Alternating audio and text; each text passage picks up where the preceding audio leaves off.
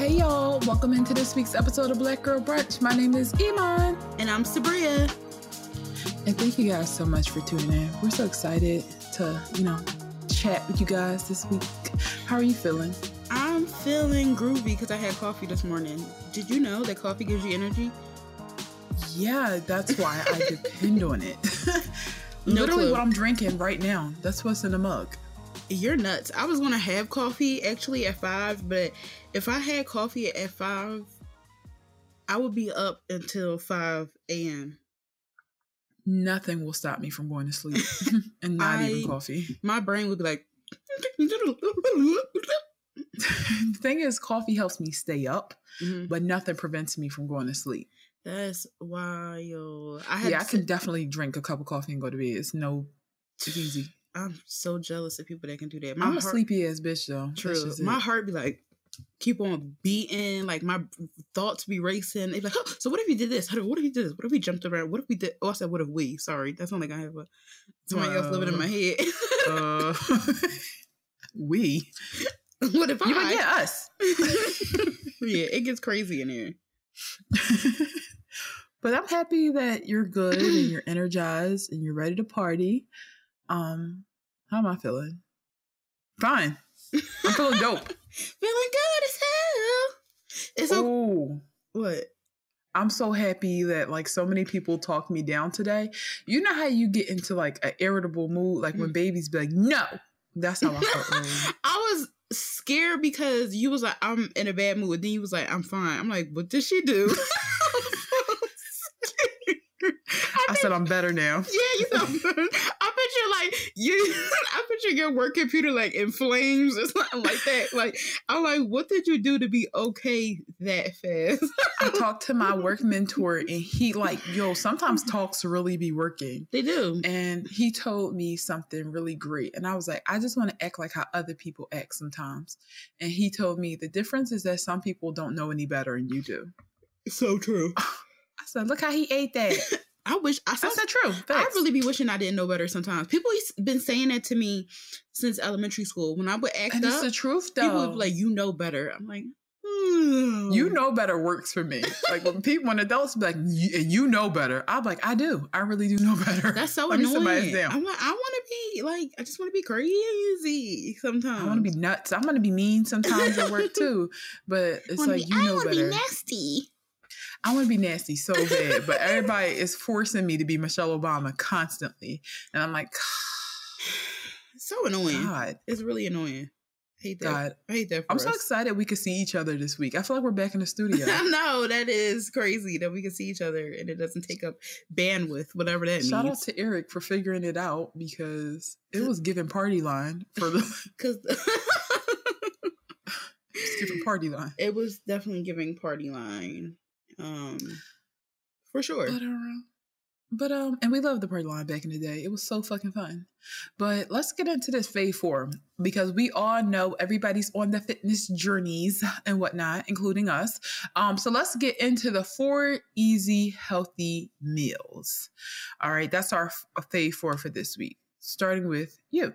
So these meals are easy as hell, and I feel like if anybody else was eating them, they probably would be depressed, but they work for me. Um, just saying. So first on the list, I have classic roasted red potatoes, green beans, and roasted chickpeas. Like that is always that always comes in clutch for me personally. Like that gets the job done. It's like you can't go wrong. It's a protein. It's a good starch. Roasted like if roasted red potatoes are good. Um and green beans, like a vegetable. So So delicious. you know, and one of the top tier vegetables. Exactly. Top tier vegetables. So yeah, and you gotta saute. I would say pan sear the green beans. Um personally, that's what I like. Mm. Um also the next one is then this I I feel like this is will probably be the most depressing to some people, but to me, I so I so I feel like me and Iman are similar, but Iman is more extreme to me. I don't like to eat a lot of stuff sometimes. Like I'm satisfied with just like eh, the basic, like the bare ass minimum. So this here I have, and this is like if you in a pinch, you just need like a protein, a vegetable, and like you want to have like a healthy carb. So I put black beans, rice, and tomatoes. Put some seasoning on that. Um, It's you want, delicious. If you want to get crazy, put some earth balance in the butter. I mean, in the um rice. You know, salt and pepper. Like it's so good. It's so simple. Add some guac if you like. Add if you're some- real, if you feeling funky. If you feeling real freaky, add some guacamole to it. Um, the next one is once again Old Faithful buffalo chickpea salad. So Mm. I found a recipe for like it's about a minimalist baker, and it's like this buffalo chickpea wrap, and I made it before, and I'm like, oh, this is really good. Um, but the wraps, um, first of all, I don't eat bread, um, but anymore. Um, I did slip up last week, and I don't regret it. It was good, but I don't. But I don't eat bread. Not you uh, slipping up. but yeah, I don't eat bread. Um, so I was like, okay, drop that. Um, so I started putting into a salad and like the buffalo chickpea salad, um, the dressing you make it is maple syrup and hummus. That sounds really crazy, but it is so good. The salad dressing, the maple, and I make my own hummus. So That it's maple so syrup good. and hummus, um, with like red onions, tomatoes. You can like add like a vegan feta if you want to. But yeah, so buffalo chickpea salad can't go wrong with that. Roasted roast the chickpeas. Um, also, um, also for the so Frank's Red Hot like the buffalo sauce that's not vegan because it has like butter extract in it. Um, so I just use crystals and I use Earth Balance. I, I, put crystals in Earth and melt some Earth Earth Balance down to get like a um so it can be like buffalo-y. I did not. I've never tried that, but I will because I have crystals and earth balance in the refrigerator. Yep. So that that's a perfect buffalo sauce. Mm. Um, also, last but not least, another Old Faithful roasted cauliflower and green beans. You cannot go wrong with that. Um, I never get tired of cauliflower. Like I just, I don't. I It's love. superior. And you can make it so many ways. You can make it so many ways. Also, like I started putting again, you know, I'm obsessed with the air fryer. I put um I roasted the cauliflower in the air fryer because I'm like, oh, the oven like takes so long. So yeah, it'd be done in like 15 minutes um in the air fryer. I'm really gonna get an air fryer. I'm not kidding. Yeah, you got to because like especially if you somebody if you're a notorious roaster, oh gosh, because like roast. it- it- think about it, like when you roast red potatoes, it's like my dad made red potatoes in the oven. They were Hours. good, but it was an hour. It literally was Yeah. an hour. In the air fryer, uh 18, 15 or 18 minutes. Like And I have the time right now because like I be at work. So I, I'll be like, all right, let me put these sweet potatoes in the oven for like an hour because I got like an hour's worth of meetings. So yeah. it could just be cooking while I'm sitting here. But I won't have that time one day. Like I'm gonna have to go back to work at some point, Yeah. and I'm not gonna have the time. So I'm like, it's it's it's a matter of time before I to get because you don't need no barriers for healthy meals because the more barriers, the more likely you are to not eat healthy. Also, I'm obsessed with the air fryer because you could use little to no oil. Like I didn't realize how because also like there's a drip um thing at the bottom, so like all the oil drips out. And I was making like um vegan like vegan nuggets, like the frozen stuff, and like you don't realize how much oil is already in that stuff until you cook it and like the oil like falls out of you making the air fryer. And I'm like, then you put an extra oil on top of that. Like it's just I so use much. a lot of oil. So yeah, you use little to no oil for the air fryer. That's why I like it a lot. I use so much olive oil. Um, and I love the taste of it, but I also want to get into avocado oil. Like I think you were talking about Yeah, how yeah. you use it. I Uh, wanna get into avocado avocado. um oil. Yeah, I want to start using it.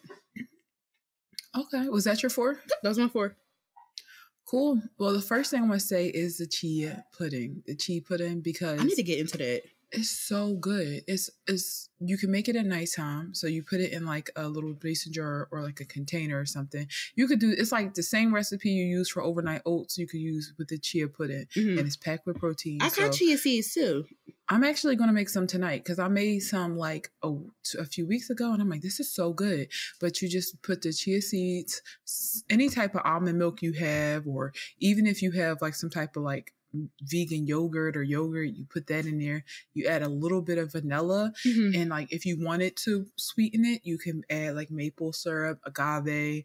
You can add a little bit of brown sugar, whatever you want to do if you'd like to sweeten it. Um, and then you could put like fruit on top, like some berries, some strawberries, bananas, Nope. apples. Whatever you want, but it's so like I love bowls, like fruit bowls. You like that's like my do. You do. My, acai bowl. I was say acai bowl. I cannot finish it. Like it's so sweet to me. I'm like, please add, yes, please put coconut and cheese. Like, I love all that type of, you know, stuff. I actually saw somebody eating like this type of fruit bowl in Hawaii, mm-hmm. and I'm like, I need that. Like, I need that bowl so bad. Um, but yeah, so that's one recipe. Um, chick. So I've been doing this new thing with chickpeas, and you can like add them on anything. But it's like ch- you the chickpeas, um, and then right before they're done, you add this like Trader Joe's pineapple barbecue sauce. So it's so good. Oh It's yeah, so that sounds good. so good, yo. Okay, you pine- low key be get, you be getting freaky with sauces, Iman. Well, Karina be buying certain sauces, and I just be fucking buying them. I know you be. I know you was anti sauce for a while. I'm not anti-sauce. It's just that like I don't be curious about them. Yeah. Like, all right, I- I'll get like a teriyaki. Mhm. You know, that's me going crazy. Like, all right, let me get a teriyaki sauce. But then, like, I just, I know sauces can make like boring meals more interesting. Like, if you just put a different sauce on your broccoli or your noodles, then it's a whole new meal. yeah. So, yeah, I yeah, love we putting got- sriracha on my broccoli. So I like putting nutritional yeast in my broccoli. Like, that's my oh, know. I don't do that. I should do that. I love it. Like, I like lemon, garlicky, cheesy type of broccoli. Like, that's my favorite thing. But um yeah, so you add the pineapple barbecue sauce and then you can like put it on top of rice. You can put it in like a wrap. You can put the chickpeas on top of a salad, whatever you want to do, but it's so good. Like I ate, it for lunch with some sweet potatoes and mushrooms. Like that's literally what I ate for lunch and it was so good. Oh, that sounds good. Um and something called farro, which is something I'm trying to replace rice with. It's like a grain that has Oh, I heard of that. Yeah, I eat it from time to time. It's it gives nothing. It gives me nothing, but it's not terrible. It's like quinoa. It's like okay, whatever. Like, Um, but it's a better replacement for rice. I'm hearing butternut squash soup. First of all, Yeah. so damn good, and this is the time of year to eat it. mhm. Like this is the type type time of year to eat it. Um, it can last you for days at a time. It's super easy to make. Like you essentially just pulverize a butternut squash and like you can add pumpkin seeds on top or croutons if you wanted some extra crunch Mhm. there's so much you could do with it um and finally like i like this is i was doing this with some like regular noodles but if you add like some chopped onions and garlic with noodles and then add like simply just arugula simply kale simply spinach like a green that's like a real easy Mhm. Meal. Um, I'm going to try this with chickpea noodles instead of the like bow tie noodles because I just want to try to replace uh pasta when I can, but I'm not hard on myself about like pasta and rice because Yeah. I don't. I know that I'm eating so many vegetables that Yeah. it's okay if I need some pasta or rice to fill me up. But anywhere I way way I can cut back on like a carb, I'll try to. I like. I mean, I know it's technically a carb, but I like. Um, I like brown rice pasta. I didn't like the chickpea. I like those noodles. I didn't like the chickpea pasta that I had. Mm. Um, also, there's some pasta that's made out of corn. Um, and what else? I'm trying to think. that the other sounds kind of crazy. Yeah, I know. Corn it's- pasta. Yeah, it's like made out of corn and some other like grain. But yeah, there's uh tons of like it would be like under like gluten free pasta. But I like you didn't like the Mm. brown rice one? I loved them. Oh yeah, you did because I, loved made it. the mac and cheese. Yeah, that's what I made the mac and cheese. Yeah, I really just be for it's like soon as I go to the market, I just gravitate towards the same things and forget to try new things. yeah. We just were talking about this. I'm I'm such a creature of habit. You it's really like are, Iman. I don't even mean to be. I just when I go to the market, my brain just go to like either things that look cool to me or mm-hmm. things that like Or I don't even see other things. I love trying new stuff at the market. It's literally it gets me high. That's my drug of choice. You're very great at it too. I be feeling like I don't know what to pick, so I just get what I'm used to. Like everything just be it's just too much. Too Literally, to. I feel like you know on Squid Games when they was playing red light, green light. It's just like that. It's just like you just like just pick something. God. but yeah, guys, that's it. Make sure you like try these recipes. Let us know if you have any questions. Share your healthy recipes, especially if they're vegan. Mm-hmm. Um, and yeah. Oh, real quick, I'm gonna ask you something on the mic. So I've been following a lot of um non some non I've been bookmarking some non-vegan recipes because mm-hmm. you know how we do. We see it and then we go, all right, I know how to make this non-vegan. Something I'm realizing is that people wash their like meat with whatever they want it to be flavored with. So if they want something that tastes like maybe like a Chick-fil-A sandwich, they would marinate the sandwich in like pickle juice because that's what they do at Chick-fil-A. Oh yeah. If you did the same thing to tofu, would it kind of take on the flavor in the same way? Like um, if I wash lemon, I mean like lemon juice over tofu, would my tofu taste lemony? Yes, it would. But first, you have to drain. You have to drain. Press, press it. it. You have to press the tofu to get most of the water out because that's where um the flavor comes in once you get the water out and then you soak because i um when i make my tofu nuggets i soak them in um vegan chicken broth um oh. to get the chickeny flavor but with tofu um i feel like the best tofu to use is like medium firm it's mm-hmm. so annoying, but this is like such a good technique. You freeze it, unfreeze it. You you double freeze it. So you freeze it, unfreeze it, you freeze it again. The last time you unfreeze it, that's the last time. It changes the texture of it. So mm-hmm. it's more like pull apart like it'll be like more like if you make it something like chickeny and yeah. that really helps like soak in the flavor though but yes tofu literally can taste like whatever you want it to so it that works good and i use tofu i'm surprised i didn't put tofu down for any of my recipes because i use tofu so freaking much I never use tofu, but I got some in the refrigerator right now, and I was like, "Oh, let's see if I can." I'm gonna try marinating it. Yeah, you can see what can happen. And if you don't, excuse me, if you don't have a tofu press, you can like use a um, like you can uh put like books together, like set it yeah, on it. That's what I'll be doing. Yeah, or you can come I'll put like by my house of, and pick up mine. yeah, I was actually looking at a tofu press on a website that we shall not remain yeah, I got shall not name. I got mine from there. Yeah, I did. I did. Um, but yeah, that's it for our pay for it. Let's get into toast for assist this week. Cling. It's going to be Angela Davis. Yes, and like no particular reason. Um, besides that, I started finally reading one of the Angela Davis books I have. I have two. Um, that I started reading. Um, a book by her. The name of the book is it's a lengthy title, and I want to get this right. So let me say, let me pop my shit. So Angela Y. Davis, freedom is a constant struggle. Ferguson, Palestine, and the foundations of a movement. So started reading that today um and just wanted to give her a shout out for uh, also like it's so easy because i feel myself like giving up sometimes. It's so easy to just like give up because some things just seem so hard because you don't know like you know you want to dissim- dissimulate capitalism and stuff like that but just like what's the plan? Like what's the plan? Everything keeps on getting worse and worse. But she makes um what's great about angela davis is that she is not shaming people for mm. you know being products of capitalism or like falling into it. She's just like, okay, you know, understand that this is going on, but here's the things that we can do to ease it and also making parallels between like for instance the big thing in the book is making a parallel between Ferguson and Palestine and why mm-hmm. that supporting Palestine is supporting um you know going what's going on with like the black you know you know what's going on in the black community in America or you know elsewhere how um drawing parallels to make it people understand.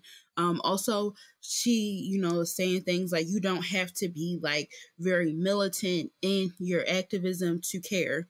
Um mm. once you draw those parallels you know people more people are more likely to be like oh i see where you're coming from you know? And it's very refreshing um to you know hear her speak that way because you know with uh internet activism and things like that it's so hard to feel it's easy to feel like you have to be you know angry militant and be like you're canceled. I'm not even going to try to explain anything to you whatever. Yeah. But you know do or die culture. it, exactly. So listening to her and be like you know um this is wrong but here's a way that we can make it right is just so refreshing and like um i feel very privileged to be able to read um her work and to just know of who she is. Um and i feel like we should um try to learn more about um you know the people that came before us, especially the black women that came before us and also like just um try to you know get into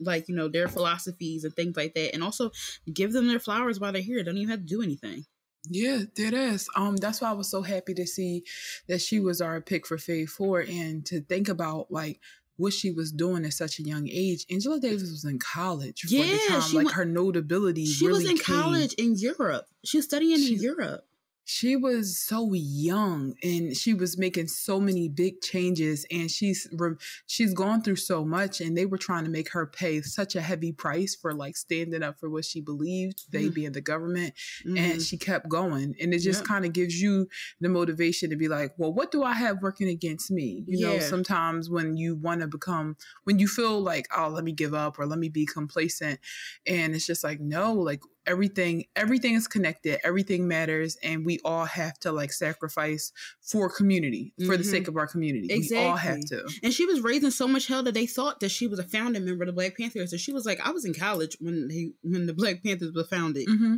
and then i didn't start it but she, she was she's just so smart yeah. Um, I don't know if you ever seen. I think it's called. I don't know if it's called the Black Panthers mixtape or the Black It is. She talked about that um she was talking about that in what I'm reading and I need I think I watched it but I have to watch it again. Yeah, I need to watch it again. Um, but her fucking energy and power, just like wow. Like every time I wear my afro, I hope people think I'm her. Like I hope people understand that's what I'm trying to channel. Exactly. You know, shout out to her. And now I'm, that's gonna be my next rig because like um I feel like that might be like the motivation I need to, because I don't work for a nonprofit anymore and I feel disconnected from mm-hmm. my community a little bit more. Mm-hmm. But uh, just that idea, like you don't have to, there are different ways to be connected to community outside of just like boots on the ground. Yeah, no, sure. It's very true. So yeah, shout out to Ange. Shout out to Auntie Ange. um, let's get into this tea time.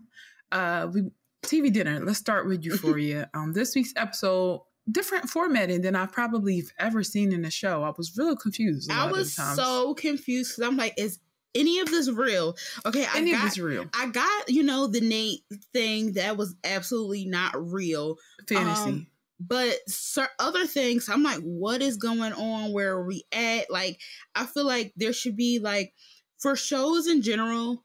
I feel like, and even movies, like I feel like reel it back with the um dream sequences because just bring it back a little bit because once you do that, it's like, are you telling a story? Are you trying? Are you with? I feel like you're withholding information from us at a certain point. Yeah, and also I start to feel like Rue. Like, am I high? Or exactly because, like, like, I mean, we're going to get to it um down the line, but like that dream sequence with like Kat and like her boyfriend. Uh, we gotta wait. We like, gotta wait to get to that because that's the only. That's the number one thing that I was like. I was laughing so hard. what? Oh my god! So yeah, we'll we'll get there. Yeah, uh, Rue. We'll circle back. Yeah, Rue. Um, I don't know why anybody thinks that she's sober. Her mom is a fool.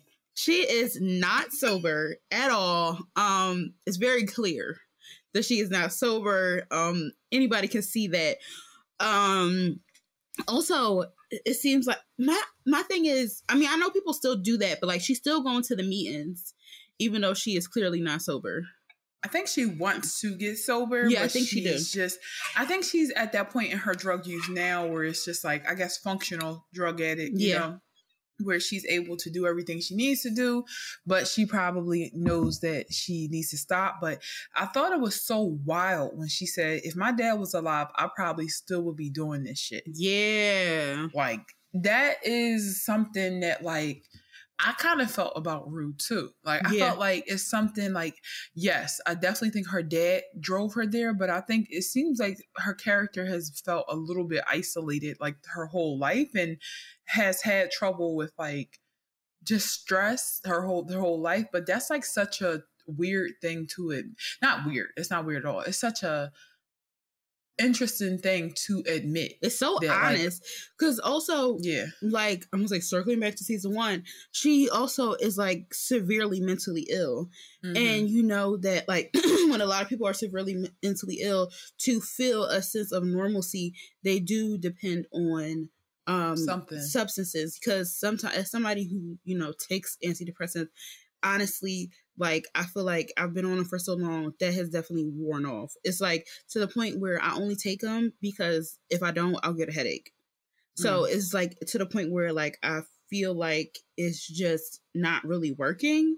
So I feel I understand when like other people are like, I'm not going to take this prescription drug. I want to do something stronger because this is going to, you know, make me feel XYZ. Because at a certain point, your body gets used to, you know, the prescription stuff, or like, you know, also it's hell, one, getting a diagnosis, two, it's hell getting medicine for the diagnosis, and it's way harder to get medicine when you are black. Um, and the medicine is not easy to be on. yeah, it's It really not. Wild not. side effects to your Yeah. body. Like I took antidepressants for a bit.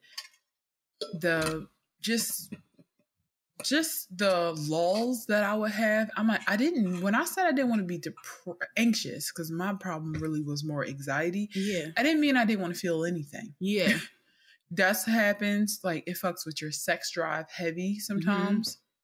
Out and I was like, not trying to be funny, but that's when I was like, yeah, I can't do this. When gonna start fucking with the sex drive. yeah. Mine's not working because um, nothing can stop me. Nothing can stop me. Sorry. I said, huh? Yeah, She's broken. that's another thing. So people are like, you know, I don't want to deal with that. So I'm Yeah. going to, you know, turn to this heavy ass street drug. Um, yes. so yeah i definitely understand that um i feel like she is definitely i'm i'm just trying to think like what is the turning point of her wanting to get to like get sober because it's scary because coming to the next thing we're going to talk about she has met elliot, Elliot. P. Davidson. exactly and they I like Elliot for some reason. yeah, he don't bother me. Um, they are going to be each other's downfall. Um, because and also because Rue is so young, she feels I feel like um she thinks that he understands her just because he's an addict as well. Mhm. And it's like there's more to a friendship and a relationship to bond over than drugs. Cause it's like they don't even have real conversations. And like when she was saying that like about love and stuff, he's like, uh yeah. Like just asking basic ass questions. But he was pointing out some things to her, like that her death of her father was new because she was like, Yeah, "Yeah, that's I guess true. it is recent." You know what I mean? So I felt like they were having conversations that her and Jules don't have. I Mm. feel like with Jules and Rue, it's all flowy skirts and like bike rides and shit. But I and did like feel like with, love. Yeah, it's just really whimsical and cute. Like, don't get me wrong. But I felt like with Elliot, he was asking her questions that she about things she never said out loud. yeah, She probably right. never told nobody before that, you know, I would have still been doing this shit whether my Mm. dad was dead or alive. People just assume that she's doing drugs because her dad died. Yeah. They're not really asking her why she's doing it. Nobody asks her why. Because I feel like once people deem something as bad, they don't want to know why. But why is so important to, Mhm. to everything people do. And you know what? It's funny that you put that up because now I'm thinking about it. I feel like Jules' whole thing is more like you're hurting me by doing this. Like you're Yeah. hurting me. Um yes. you're stressing me out by doing this. It's not like, you know, why are you doing this? Like, you know, what happened? Like it's not really like trying to get to the root of um why she's, you know, doing drugs. Also, like I personally, I don't know, maybe it's just me, but I don't see Rue and Elliot like being a thing. Like I just see them as being friends. I see Elliot liking her, but her not liking Elliot. Exactly. I see that. Um Yeah. for But sure. she's lying to Jules too, which makes me think that maybe she likes him too. Yeah, or maybe she just want to be around him and not her. Um, maybe That's true. It could it, be that. It could be that, but but she around Fez, and it's not that same sense of lying. Oh well, that she's not doing drugs with Fez. So yeah, he just the dealer. Yeah. Um, but yeah, that was crazy. Jules and Elliot definitely had a face off. Um, did not expect that. And Jules lost because she walked away crying. I'm like, been there, been there, sister. Crying, That when you walk away, like, oh, okay, but then you turn around and be like, shaking that little ass Bob. she was sick. that Bob was vibrating. She was crying. She was so sick. I'm like, stand up. Stand up. stand up. she was not trying to hear none of that. Yo, poor Jules, but um, she'll be back. She went bowling and she was fine. um, so I'm laughing because on the outline you said the deal with Cassie. Saying what's the deal is peak white dad behavior. How I felt when I wrote that. Like, what the yeah, is what the deal with uh Nate? So first of all, this is this is something I'm learning about men that Euphoria illustrated perfectly. Mhm. when Nate was in the hospital, he was dreaming about getting Cassie pregnant. He was dreaming about sex with her. He was just fantasizing about her vulnerability and how could I ever miss her. But his actions said none of that. Exactly. And that's why you can't take these niggas seriously because that's how men be. Seriously, men, real. men. I'm the more I I listen to men, and the more I like, like I'm listening to Will Smith's uh, autobiography Mhm. right now, and he was just talking about how he went to a different world set looking for Jada Pinkett, but instead he met his first wife. And he married her, but he went there looking for another woman and was essentially in love with Jada Pinkett his entire first marriage. So that's how some people do. Like they just there's this pressure for them to do make make some decisions versus what they feel and just stand in the messiness. They would rather fake it, like for whatever reason. Like so seeing Nate be one way and then act like, you know, Matt he was all think things were all good with Maddie was weird. Um, but seeing how Cassie behaved, oh my God, I hate a doughy eye hoe. That's something I hate. no, that I'm like, now you done pissed me off. Like, that is definitely a character trope that I cannot stand because, first of all, none of this was going to work. It was never going to work out, and it should have never happened. Yes, is Nate a terrible person? Yes, he's horrible. But regardless of starting- that, that was your best friend's ex boyfriend, and he abused your best friend Multiple times. on multiple occasions. Yeah, multiple times. And then like he, you know, she's calling I hate when girls do this. Stand up. Stand up. I hate when they fucking call people and be like, So what are you thinking? Can we talk? Like, what are you thinking? Like, how are you feeling?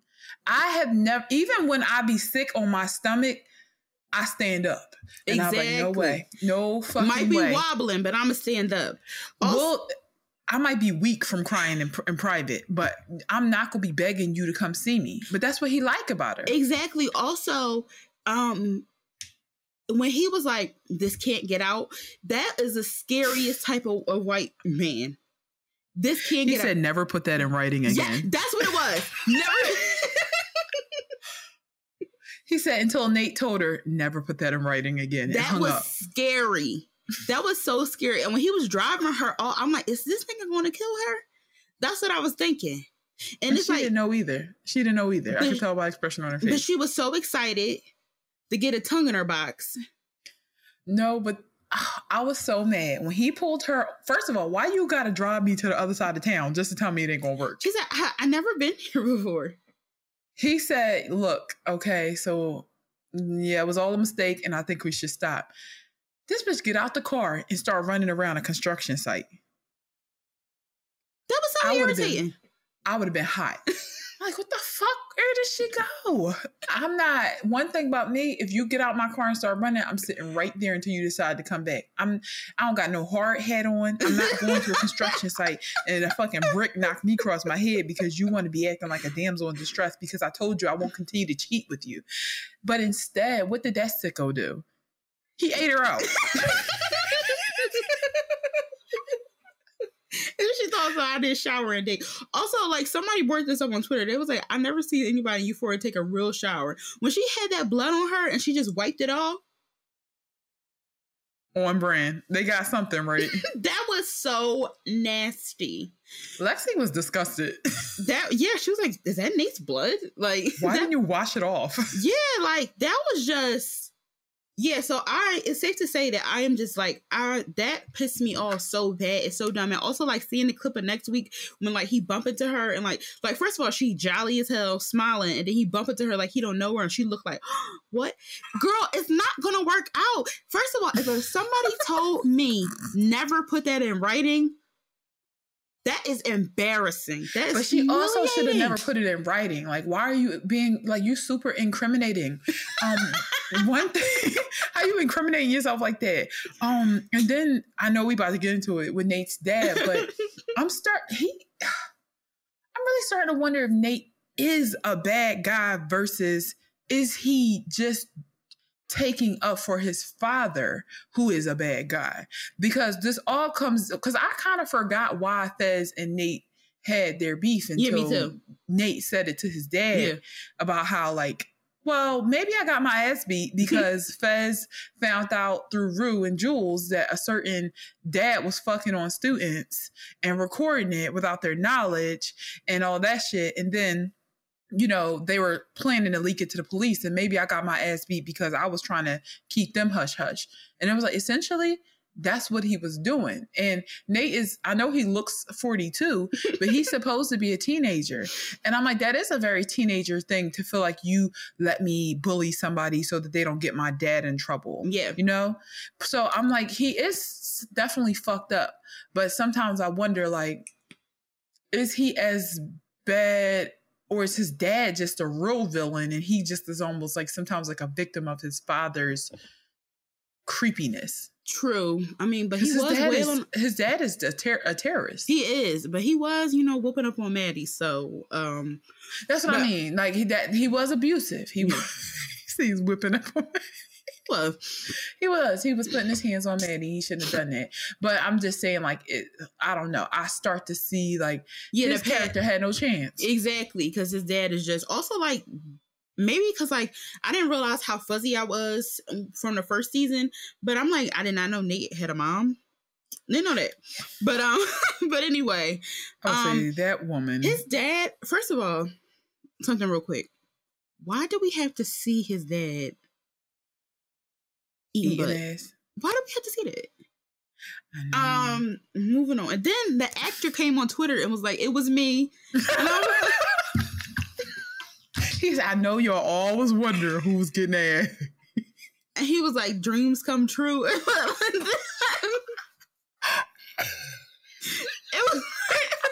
it was a bit much. and he took a picture with him, like the actor who played Nathan, who was smiling. He's like, "Yep, that was me." And somebody was like, "Wait, was he really doing it?" a lot to unpack there, but um, when he, I'm gonna let that be. Um, but shout out to that person for their dreams coming true. Um, moving on, Lexi a fucking writer. Cause she She she de- definitely biked across town to let Fez know, or not really. Wait, hold on. Before we before we get there, why did their mom let Nate's dad come in the house and press her kids?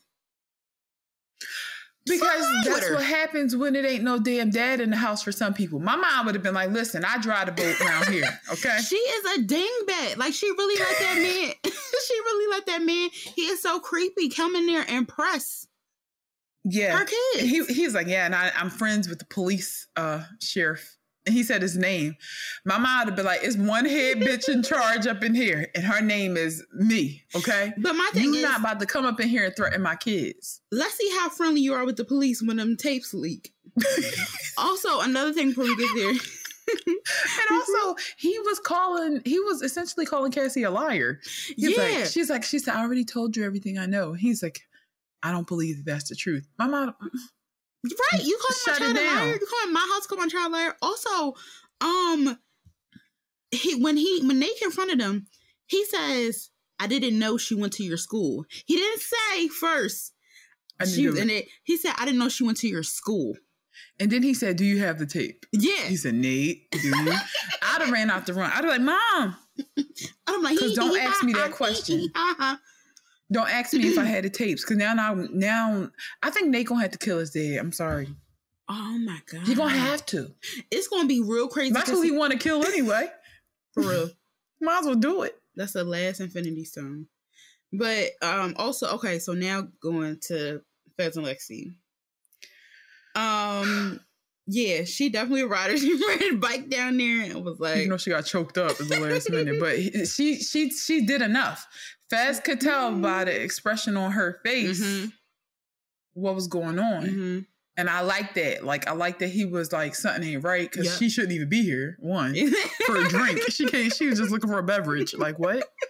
You biked across town to get a a sprite, and then she was looking at the malt liquor.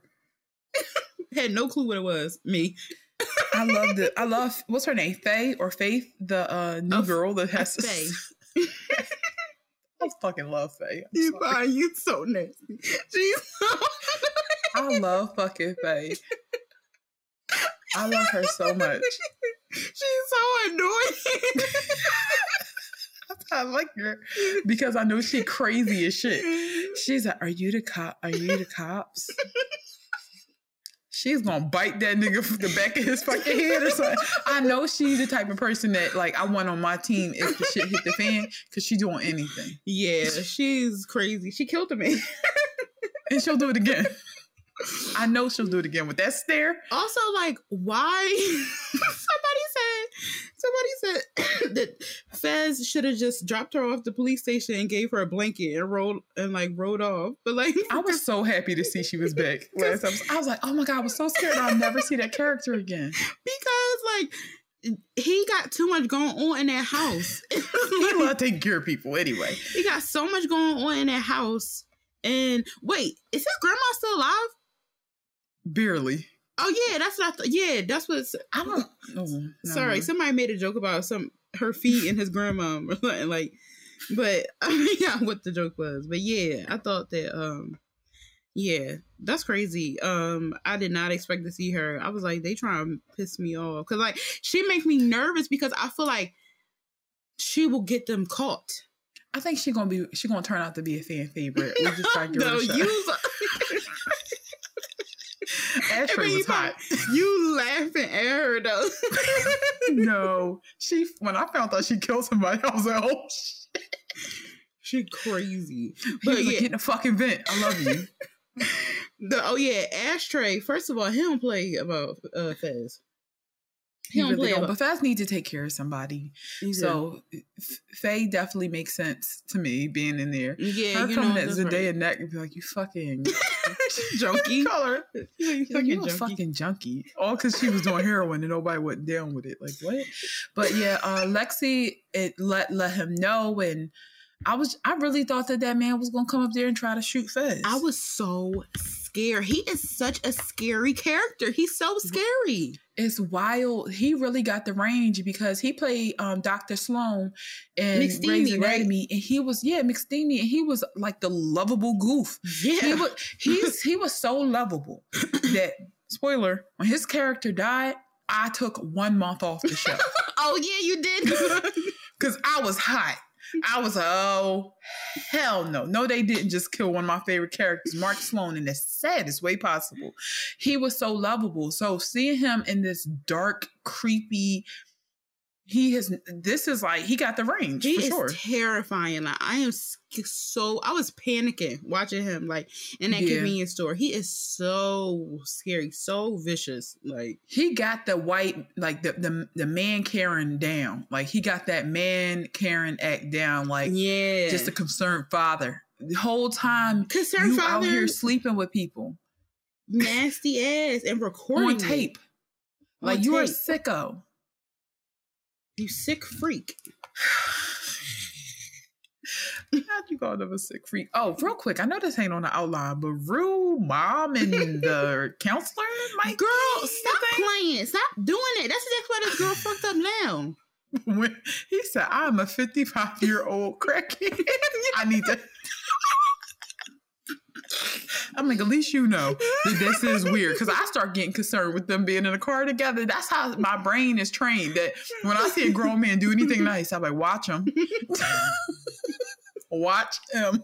No, for real. The Then fact that he's a no, this is also this is just a small thing. This nigga want to ask her, does she know this jazz song? I'm like, she's 17. she was like, bro, what? He's like, "Ba-da, ba-da, ba-da." I hate when people do stuff like that, like tap the steering wheel and shit. I hate that. So he um goes in. His mom's like, he's cute. I'm like, come anybody but my AA dude. Like, she is her, or- her mom. She done pissed me off. They might as well make her the white parent. Honestly. so what? Stormy not booked this season? I haven't seen the sister at all. Oh yeah, but she definitely gonna be in because you know we saw her crying ass screaming in the preview One thing about her, she gonna cry. and hard scream. Oh my god. But yeah, I'm very excited for um next week's episode this season. I want to know what's like. I just feel like Nate got to kill his dad. That's all I got to say. And I feel like Maddie got to kill Cassie.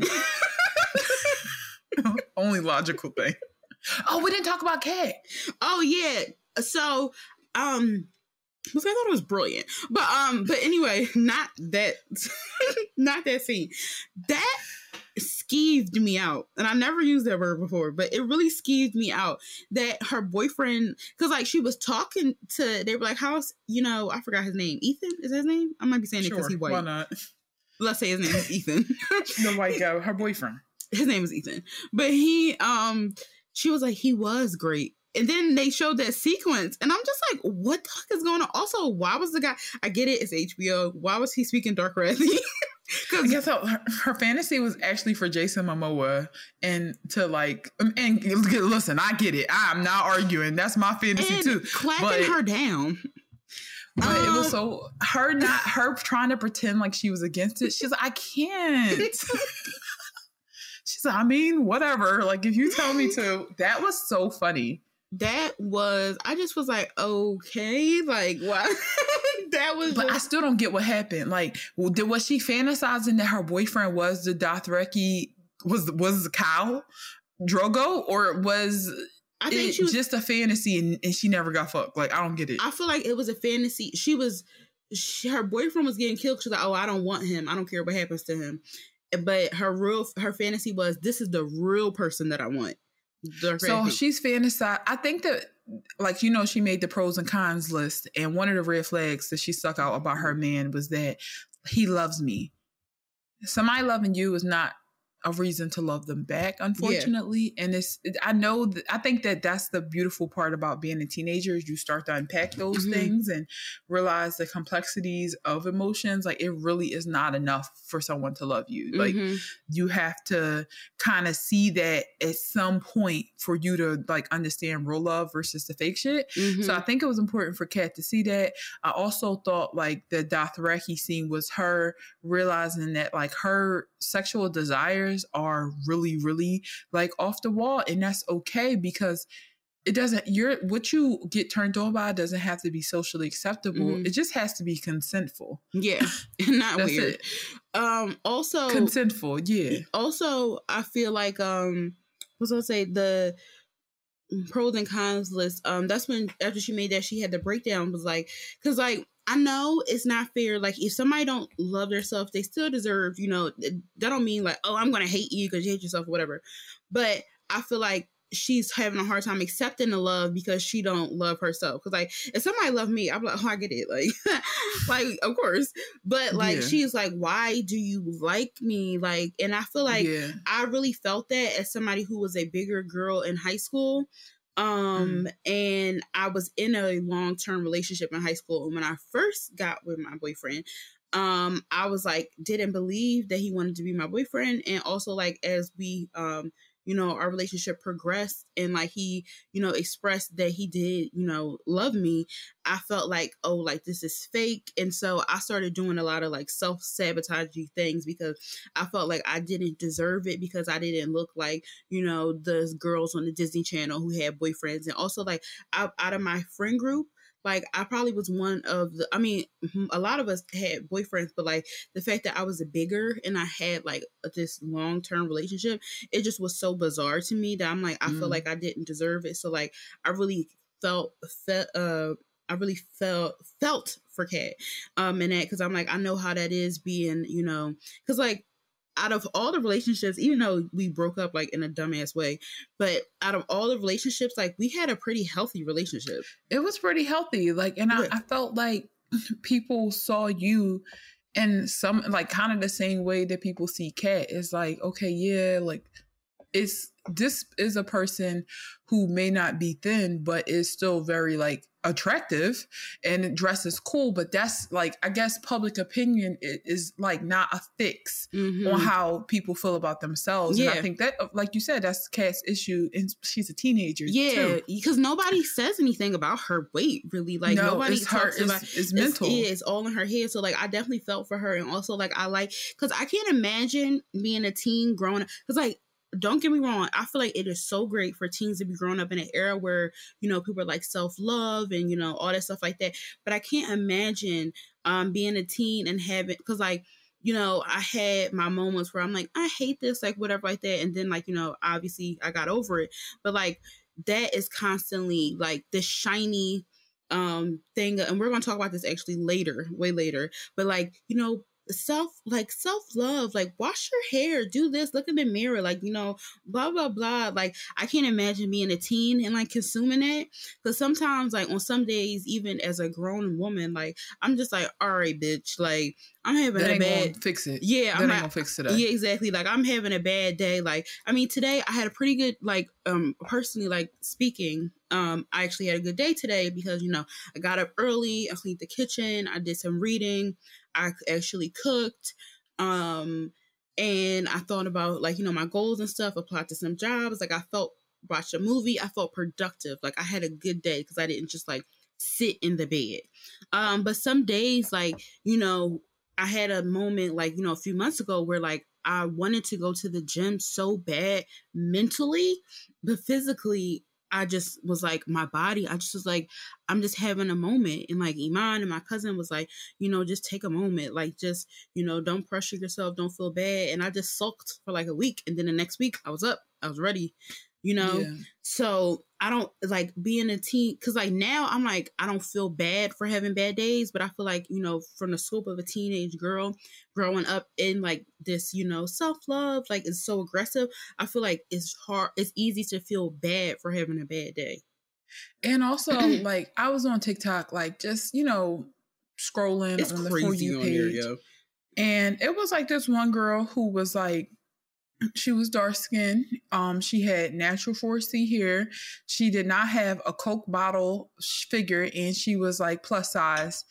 And the a war on her, the war on her confidence was crazy. so it's like self love is only, it's like it's only for people that look a certain way.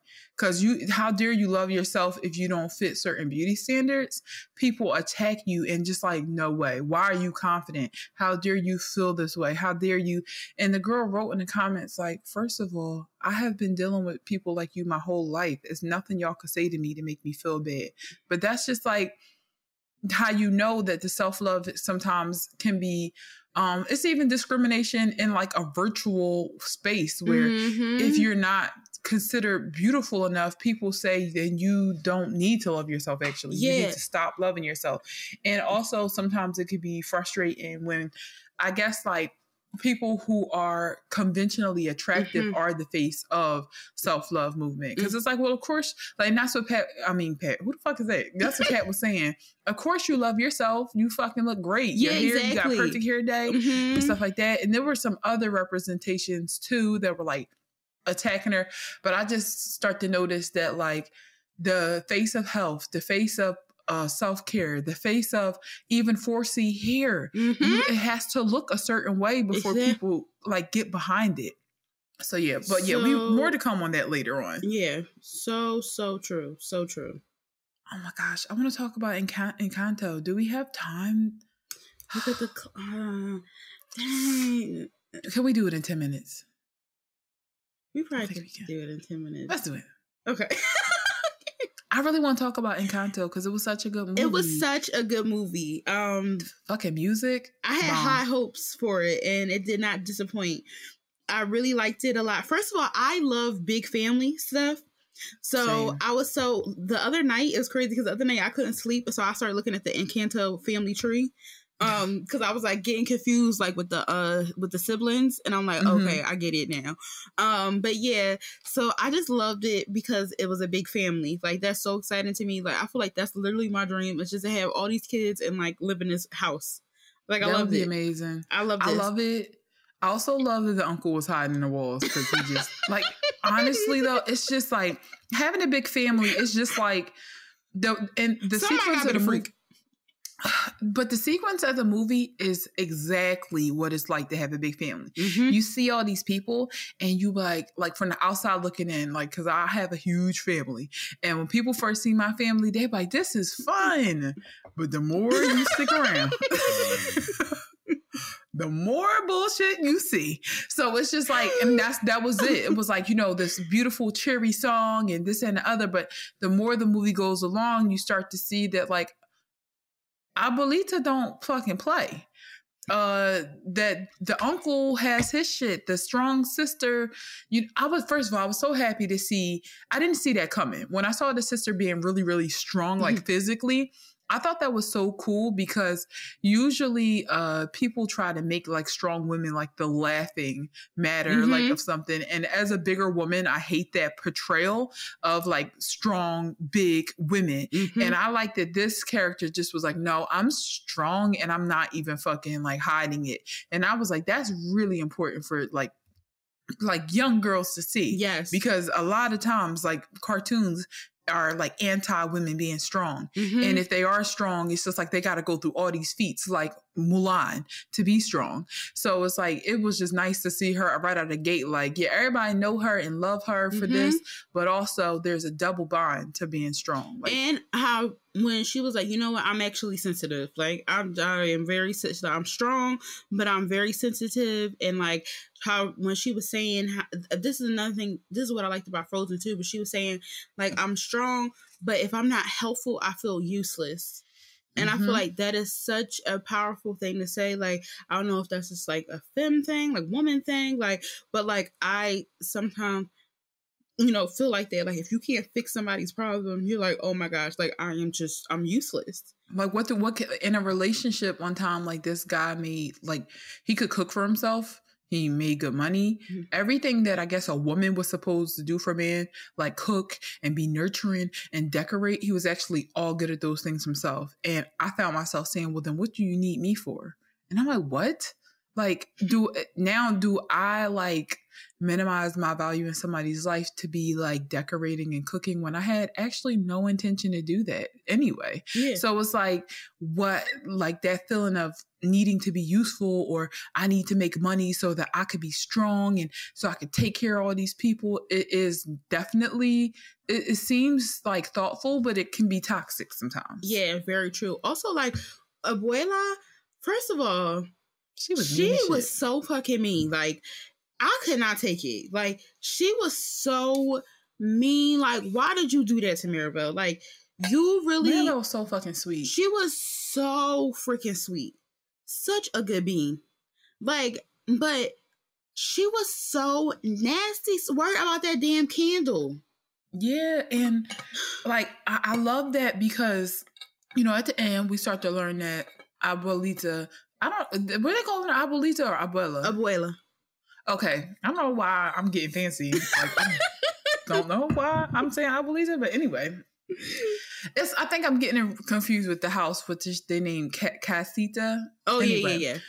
Abuela was uh like first I understood um like her like wanting to protect her family. Yeah, of course. Because of her story and you know her losing her husband and mm-hmm. that being their miracle. Mm-hmm. But then I'm like you cannot make her feel like that like at what point does your granddaughter's feelings come into play like you you have to know that she might feel like shit for being the only one without powers and not knowing why yeah but then also it's like i love the the explanation at the end. Like I was so worried about preserving the family miracle that I neglected the family. And I also think that that could be the burden that like a lot of single moms have Mm-hmm. like that they have to the protection factor is turned up so much that sometimes they don't be as like nurturing or as sweet as they want to be i Mhm. know like my mom is just getting more nurturing and sweet now that i'm older but i think that because when i was. She younger she, just single was mom. yeah she's not but like i feel like it's something about like certain types of moms they be so busy protecting you Mm-hmm. and you can't see it that they can seem like they are being mean, you know? Yeah, I get Or it. they are being mean, 100%. yeah. Abuela was being a bitch. She was. She was turb. Like when she was like, what did she say? Like she said, you mess up everything or something like She's like, what have you done? It's like, damn. that hurt me. Also, like the fact that like nobody, everybody just like saw Bruno's visions as like, oh, that's bad news. That's you know whatever. Nobody like, I feel like tried to hone in that like, okay, like okay, this might have been a terrible thing. Like, all right, he said it's going to be rainy on your um wedding day, but also you, she had a power where you know she could control the weather. And she also was anxious because it's her wedding day. hmm So I'm just Exactly. like, so it's not, he don't create the future. He just tells it. But when he tells it, he creates it. so it's just like, what comes first, the chicken or the egg, you know? also one more thing. That town was so damn needy. Like I get Yeah. it, giving back to your community and stuff like that. But like when you know shit was hitting the fan, they were so worried about themselves. Like, what are y'all giving back? Like, I mean, they why brought do- food, I guess, whatever. But they were so damn needy. Like when what the- would y'all have done with y'all donkey if somebody didn't have super strength? You would have fucking lured it yourself. Right? Because, like, Yeah. on that walk, she had to get the donkeys, had to put that house up. Somebody was asking her for something else. Like, they just was like, I'm like, yo, I watched a lot of Disney movies with like towns and stuff like that. By far, the most neediest town I've the most uh, neediest town They ever. was so needy. um what about um the sister that like had to be perfect all the time Oh yeah. So my only qualm about that, and I know, you know, I'm not target audience, but like her dress was ugly as shit. When they did that color, I hate, and one of my mutual said this too. I hate when they do that to pretty girls and like just do something that's ugly as hell. Those like okay, the middle color, I got that because that was the colors of the Colombian flag. That was like the when she first did the colors and stuff. But the Mhm. last dress, when it was like very dark, i don't was- like it I hated it. I hated her i felt like it was like a cornball transition to being rebellious but it was it was very cornball. I, that was definitely I. I was like, all right, this for the kids. They gonna like yeah, that. but I like I felt like it just was very symbolic, and it was like, okay, she definitely did. She gave nothing, but like I get it. Um, when she turned the flowers into the cactus for the first time, and was like, wow, look what I created from being angry. I really did identify with that as well, because sometimes like you really do be doing everything possible to keep shit perfect, but it's like the mo- the moment you say fuck it, be the moment where things happen for you. Mhm. And I'm like, I'm start. I feel like I'm finally starting to get that in my life because I'm really like taking my foot off the gas and on cruise control with a lot of things. And like shit is starting to like the things that I thought I was doing before are starting to come now that I actually relax. Yeah, Like yeah, no, even true. fitness, like not being such a fitness addict is making fitness easier yeah, not being a, a crazy person about my diet is making food easier. So I just thought that her creating that cactus when she was pissed off was like, wow, like when I stopped being perfect, I actually created the most beautiful thing I've ever created Mhm. before.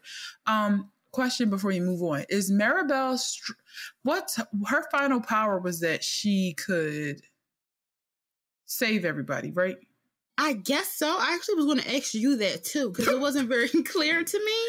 Yeah, I me- guess um that she because when she because like her door was like the front door, so I Yes. guess that she was like the backbone of the family. Um, yeah. But also, like, I that don't really explain why she got her power so late. But I Mhm. feel like maybe she had to like earn it. Also, she was a middle child. Um, so I don't know. Maybe she had to like work extra hard to earn her power. Um, and also, oh, I think I get it. So I feel like the pattern with uh, Abuela, like how she was just so strict on the family and stuff like that, she would have never learned her lesson unless all that happened. Okay. I'm reading now Uh-huh. that uh her power hmm is um the her gift is love and her control over her family's great heart. I definitely feel like her gift is love because she was silently fixing things for a lot of different people and when it was Mhm. like the baby boys uh little gift Her ceremony cousin, oh my god, I love that. When he was like, I can't do it without you. Yes, and like her willingness to be forgiven, and how she kept the uncle secret, so he was hiding the wall. I would have came out like, "This nigga is in the walls, y'all." I would have been like, "He is in the walls. Stop worrying about him. He's in the fucking walls, being a weirdo." I, my loud mouth would be like, "I'll be fucking damn. He got a whole nook here." He had a plate. I would have been pissed. I'm like, y'all, we've been sick for years. He's here. He's in the house. I would have cold snitched on his ass. Sorry. I'm like, Grandma. But yeah, uh, shout out to Encanto. Super well done. More of that. More of different stories. More of just story. Like people actually don't want to see just uh that fake diversity where you just mix like white people, black people, and Asian people together. Like that, we Dumb actually would shit. love to see cultures. We like culture. That's why Mulan worked. That's why Aladdin worked. That's why like I was about to say, uh, even though it was racist, that's all we had in the nineties. that's why Pocahontas worked. Yes, absolutely po- problematic. But we just like to just see like homogenous communities, like honestly doing their thing, unless it makes sense for the community not to be homogenous. If they in New York or some shit, Yeah. but like I just, I just thought it was great. there's a new there's I forgot what it's called, but there's another Disney movie coming out um about an Asian girl and it's set in Toronto. Um oh, that's cool. yeah. So I can't wait to see it. yeah, I can't wait to see that either. Per, that's right, Disney Plus. Do it for the Disney adults. First when the all- kids was singing Encanto, I'm like, what y'all know about that? Not like I'm 30 years old watching it or anything. When I tell y'all Disney Plus is the only subscription that I pay for yearly, I was not playing. Thank God you did, because we.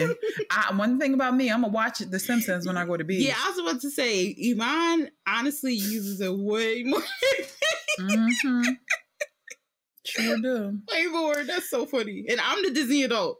I'm a Disney adult You too. definitely are. I'm a Disney adult. I'm the but freak I'm with like, the ears. Yeah, you the Disney adult that like to go to Disneyland. Yeah. I'm the Disney adult that just like to watch the shit, and that's it. Because I'm not going to a theme park. it just ain't happening.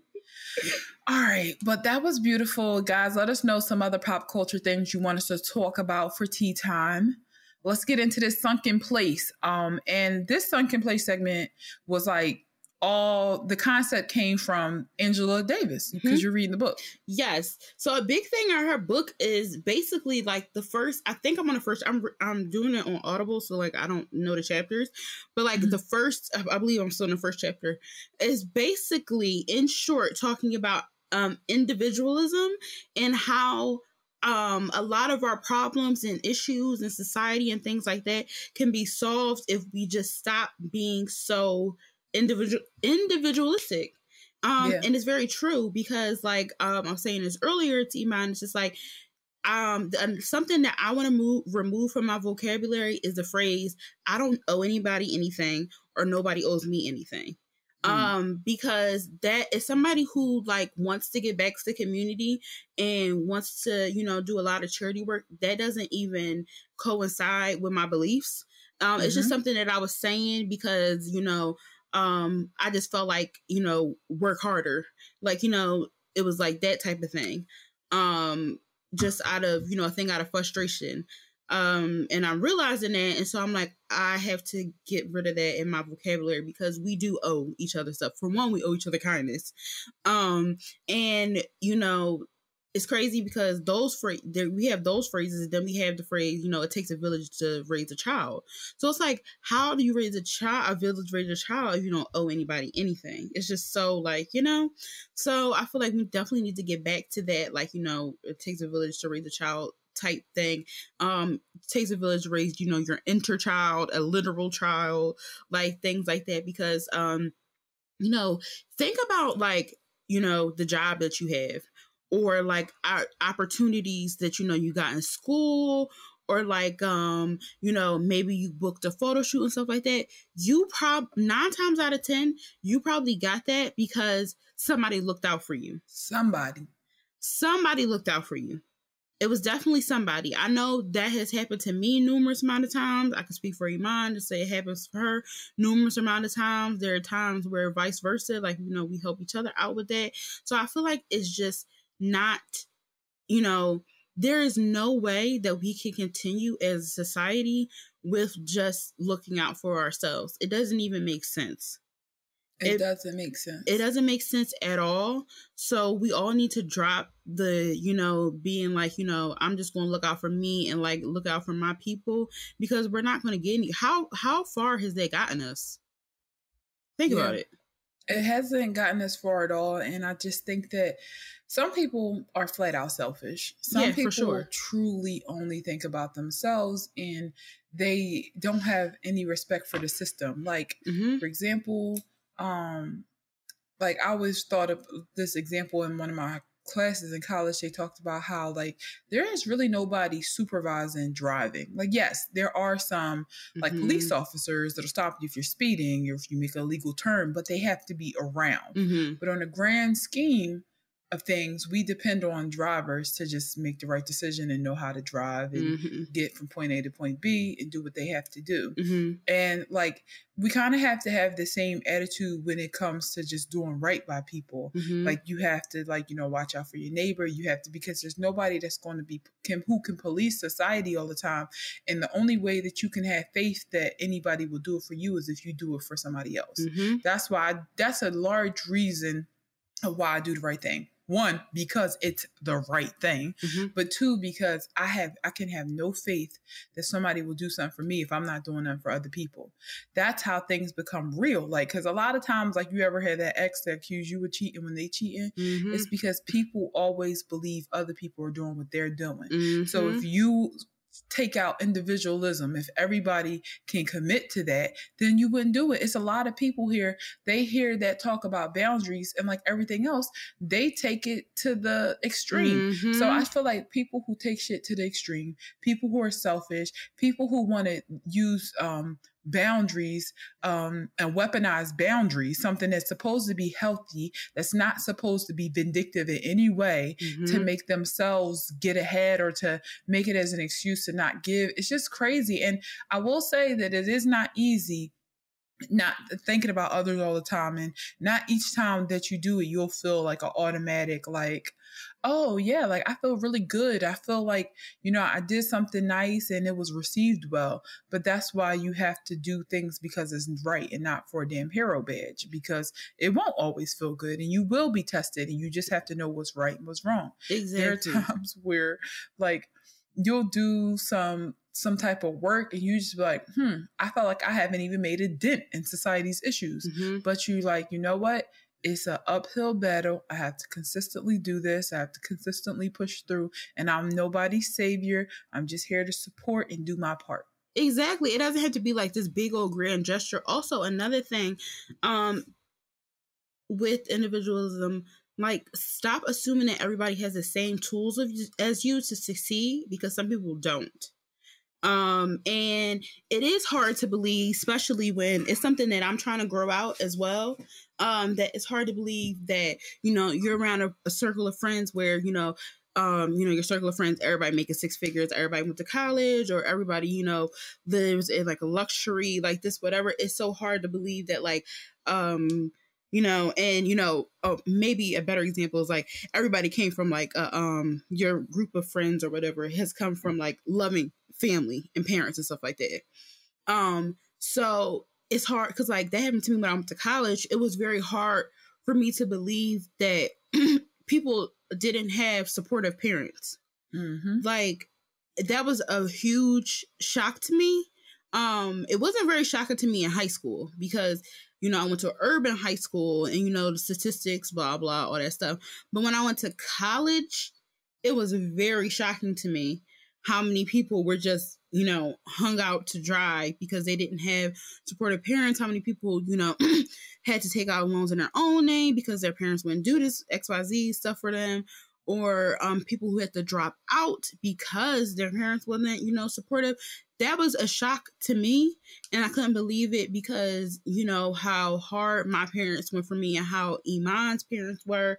You know, especially like you know how our dads were. Like me and Iman have our dads uh, are very similar, in that um way so it was very hard for me to believe but once i you know was exposed to it i was like okay like you know i get it so um something that i tried to do is like you know remember that you know some people don't have the same tools or the same support that i do. So be a little bit gentler more understanding um try to help in a way that's not condescending um, and, you know, if the person is doing something, you know, that's frustrating to me, just um, understand that, you know, somebody has been doing this since they were their childhood it's going to be hard for them to it's break out of it when they're like you know in their 30s or almost 30s it's a it's a yeah. process you know? You got to meet people where they are exactly you can't meet them where they are like i do understand it sometimes but you you have to at least understand why they are the way they are. Exactly you don't have to you you do have the right to decide how tolerant you'll be and mm-hmm. how harmful it is for you personally but it's just like we all are going to need some understanding at some point so it, it's it's good to to extend that as much as possible. And one thing I learned when I was in education, like one of the um actually the dean of students mm-hmm. on the first day of school she told the students that nobody in here has to work for respect nobody in here has to work for respect. I'm giving you that. You know we you all get that like automatically. And just kind of like extending that to people and not just being about yourself mm-hmm. just being mm-hmm. like oh, okay cool. Like if someone want to be in my life they got to jump through x amount of hoops. They got to do this. They got to do that. If somebody wants to get close to me they got to pay me first. They got to do and it's like at some point what are you willing to give people for free what are you willing to give people for free? Exactly. I'm willing to give people a lot for free. To be honest with you, I'll give you some of my knowledge for free. I just don't believe in like making people bend over backwards for favors when sometimes people people absolutely just need some help. And yeah. my dad always told me, if you can help somebody, help them. It's that simple. It is that simple. Exactly. If you have one thousand dollars and somebody, a stranger, a single mom that you're looking at need a hundred dollars, and you feel like you got that hundred dollars to spare, fucking do it. That's exactly. how, it's just that simple. Help people whenever you can and as often as you can. Exactly. Also, I feel like the closing, um, like the closing uh statements is should be um like people aren't disposable. Like at all. Don't you know? People aren't disposable. Don't throw people away, and you know, just try to work more on like you know building community. It's just that and simple. that's on per. That's Period. on per. Exactly that way. All right, let's get into this common census segment, shall we? Yes, sir. So we we kind of hit on this earlier with the cat discussion, um, but we want to talk about perfectionism and influencer culture. Shout out to our girl Joy Chanel, Chanel number nine, aka Joy, for this uh, idea because I think that like this shit is running rampant now because like once again, we're all back in the house. Like some yeah. of us might have been living our best life and, you know, it wasn't the worst thing in the world this summer, but yeah, now we all in the house. Mm. Um, and we're right back to living through our screens and we're tired of it. And there are new algorithms. Like I feel like when we first went into this pandemic, TikTok was like the things that the kids overseas were using. And like Instagram was still like a cool place where you mostly saw the people you know. Mm. Now, almost every social network, I'll say, with an exception of Twitter, you log on and you see like a bunch of people you don't know. Everything's about an aesthetic. And mm-hmm. it's like when you are mentally ill, suffering through seasonal depression, pandemic fatigue, maybe going through a bunch of other shit that has been a symptom of this, you know, pandemic, it's really frustrating sometimes when you look on TV and I mean, you look on TV, your phone, and you see like everybody with these perfectly curated life. Everybody mm-hmm. seems to have mm-hmm. a husband all of a sudden. Everybody seems to have money. Everybody yeah, seems right? to have like like when everybody get like the, the, a six car garage like i don't understand it's the wildest thing also like so uh if you don't know like i had um tested positive for COVID. So I've been in the house for like at this point now for the past three weeks. Um, and I'm like bored out of my mind, and I'm just like, ah, like I want to go for walks and stuff like that, but I feel like I just I don't know, like I just don't feel like comfortable, like you know, just being outside because you know, yeah, I don't know if I'm negative or not yet. I, I feel like I am, but that's not enough. But um, I saw this influencer, she was um also had COVID and she was like doing her hair routine and like doing her like, you know, wash routine and stuff like that. And I just was like, like at a like I low key like felt bad because I'm like, I should be doing this stuff too. But I'm like, I'm exhausted. Like I'm exhausted. Like I can't even like like go like I should have known something was up when I was like drinking pre workout and like I I literally drunk pre workout and like 15 minutes after I fell asleep. And if you ever drunk pre workout, you know, especially the one that I have, that she gives you the zoomies like a dog. Um, and I 15 minutes like after I, you know, when dogs get the zoomies, they start moving yes. around stuff like that. Like after that, I like was asleep. Also, like I don't feel like putting on makeup. Um, and I'm like, I don't know if I still have COVID, and I use my brushes, and I'm just like, you know. mm-hmm. So anyway, I was like looking at that, and I'm just like, you know what? She could be doing this and also suffering as well. Or like, it could just be making her personally feel better. Yeah, like, make her yeah, different exactly. things energize different people. Yeah, mm-hmm. and I I'm one of those people that go into overdrive when I feel like stressed because I can't sit still because you know I have an anxious personality. Like yeah. I'm a that like I, I kind of need to move around. Like my grandma used to tell me I had ants in my pants when I was a kid all the time because I would just move so much. I moved to my sleep. I'm always kind of moving, but that is who I am at the core. And like I like I know somebody who always tells me that they are not a naturally happy and upbeat person.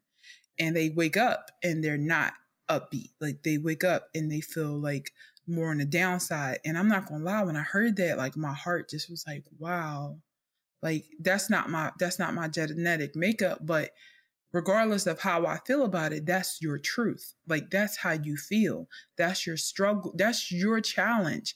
And every day it requires it's more energy that's put into you doing some of the things that might feel like a coping mechanism for me. So mm-hmm. like recognizing that we're all different in those ways and having to work through it. That's why like it's so much power in realizing that for some people making the YouTube videos is what energizes them. And for mm-hmm. other people watching the videos is what yeah, because that's what energizes me. Like, well, I like watching yeah. the videos and also watching movies and stuff like that. That makes me excited. Yeah, and that's your the way you cope. That's the way you cope. That's the way you sit down and you uh, like, you know, unplug and I just feel like with like, you know, the influencer culture because that is what we're watching now, kind of more than TV, it's the self-comparison starts to happen all the time and I feel like, you know, I I try to like make content and I this is why I feel like I can't be fooled by content because it's curated. I know yeah. that sometimes I make a video and the lighting is hit hitting shit look nice, but guess what? If you turn around, there's a dish full of sink, uh, a, di- a sink full of dishes. I need to clean the refrigerator out my coffee is is like getting cold. I need to hop on a meeting. Like all you see is the plant. All you see are the nails. All you see is what exactly what I wanted you to see. Yeah. And I think that it's so important to remember that the reason why people's life looks so perfect is absolutely because it's curated. Mm-hmm. People have issues. Don't question about it. I don't care how much money they have.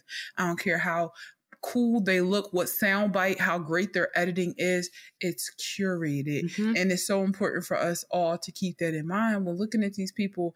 It's not real. It's not. And guess what? Some people issues are so damn bad that you're like, bro, keep keep the editing, all right? I don't want Yeah. your shit at all. Yeah, I don't want will- your situation. Cause I'll see some influencer like posting stuff about fake friends and all this kind of stuff and people being snakes and all stuff like that. And I'm like, you know, definitely I am this is the I am in my dirt poor era. Um, I am, you know, not doing the things that I want to do, but I'm like, I can't say that. Like I have such a great support system of friends. And also like Yep. I never really even had to deal with that in general. Like Snake, I feel like I've been a good judge of character, and when I felt like somebody would did not have my best interest in heart, I could tell before they got any closer to me. So I'm like, I don't have those, you know, those issues. So Yeah. it's like, you know, no amount of money can like, you know, fix that. You can't buy, you know, um that like um being able to um what's, what's the word I'm looking for? Like I guess being able to like be a good judge of character. Like you can't buy that. No amount of money Yeah. can buy you that. You either got it or you don't. Or you don't. A lot of y'all don't. Yeah. Um, but I It's just funny because I'm looking at you. yeah, I look real worried right now. but um it's it's just like these curated Instagrams are str- are strictly for people they're they're commercials and I've Mhm. been uh I've been reading about how like capitalism is winning in so many ways because capitalism has got people looking at themselves as brands. Like Mhm. people are looking at themselves about how can I sell? How can I sell? And that's why like I only make I like making curated content. I will not lie because I just I feel like it's just like, oh, well look at me capturing this moment in beauty like beauty from my perspective. This is my lens and I feel like everybody's content looks very different. So it could be great, but you have to know that it's curated. And Yeah. that, like we wanted to talk about how you can tell what is curated versus not. This is why I love TikTok. You go on TikTok, everybody house look different. Like I feel like when I got on TikTok, I was so happy to see people dancing in regular houses, right? yeah. Some also, people on t- it's the Mhm. some of the biggest curator like uh be wearing bonnets when they um like do stuff, be laying in a bed, and it'd be like the funniest content. there'd be the funniest content or like it's, it's just like such a range. Like, yes, you do see some people on TikTok, like with their refrigerator stocked down, organized, the pantry got a basket for everything. But then, like, the I don't know if you know, I forget his name, but it's the one guy. I think you sent him to me the other day. And I was being a cool so cop? funny. Yes, him. Yeah. Like he's fucking funny as shit. He understands what's his name? I don't know. I'm about to He look. understands mm. every social interaction possible with people. But when you look, I was looking at his house because I'm nosy. If you post a video, I'm gonna be looking in your background. I saw the air fryer box on top of the cabinet, and I'm like, mm. that's how my family house be looking. Like we had the. Not everybody had the stainless steel refrigerators yet. And in my in my life, not everybody had the granite counters with the dark stained wood and the Mhm. natural high ceilings and it's like we have to get back to talking about how normal um, normal middle working class people live.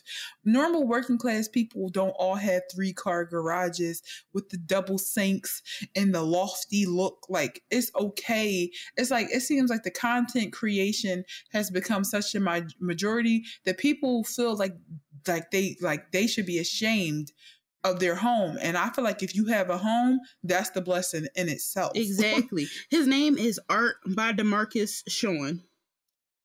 he is funny as hell. He's so funny. Anytime he do like a manager joint, like he did this one skit where somebody was like, Hey, like, can I go on vacation? Me and my family going to. Florida.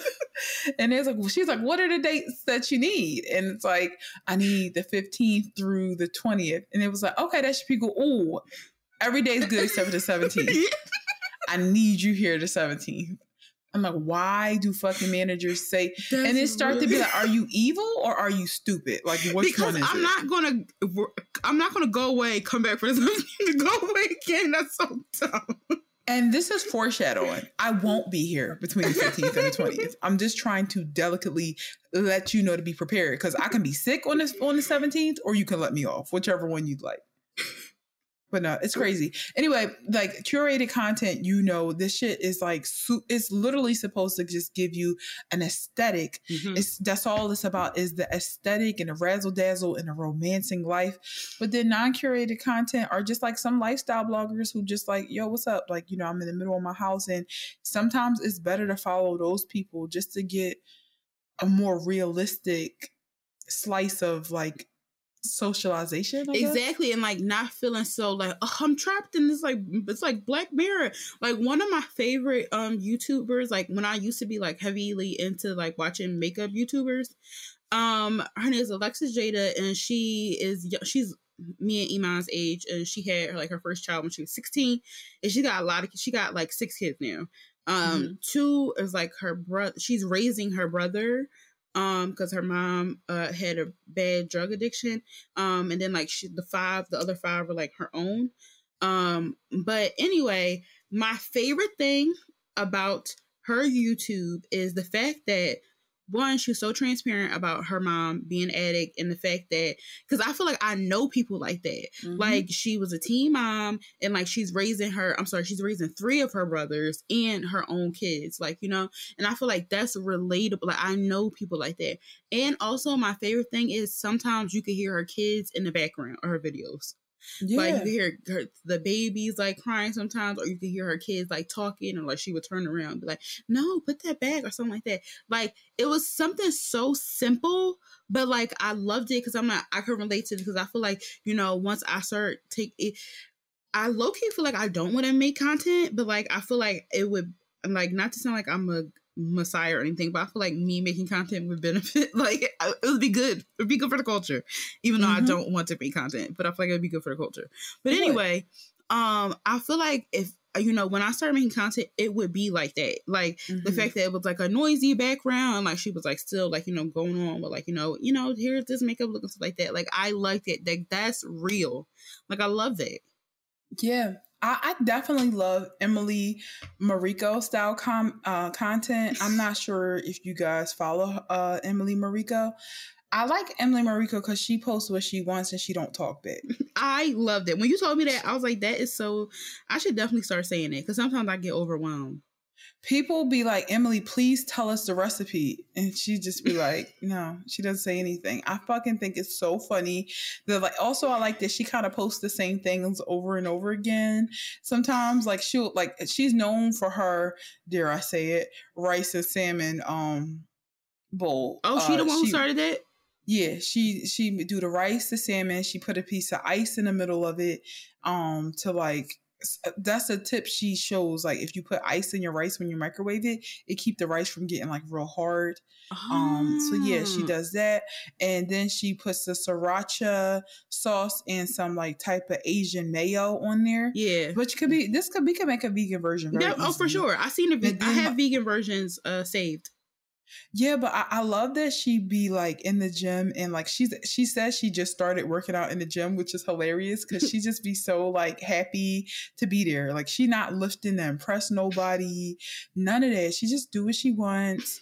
She eats what she wants. Oh, she put seaweed on top of the rice too. yeah yep i love so damn. i love the fact that she doesn't answer people and that's her no, right They're like, could you please tell us what this is? And she won't say anything. I think it's so fucking funny. And she just she don't care. Like I love like her outfit. She just be wearing like a hoodie with like some tights. She's so freaking cute. She'll be biting the vegetables as she's chopping them up. Um so and she's always with her mom and grandma. Yeah. Relatable. so am I. That's who I hang out with probably the most. My mom and my grandma. And I just feel like that's a great example of somebody who is like given an aesthetic. And a lot of people, like, it's this whole uh, trend on TikTok where people write in her comments, Emily, have you ever like had a bad day?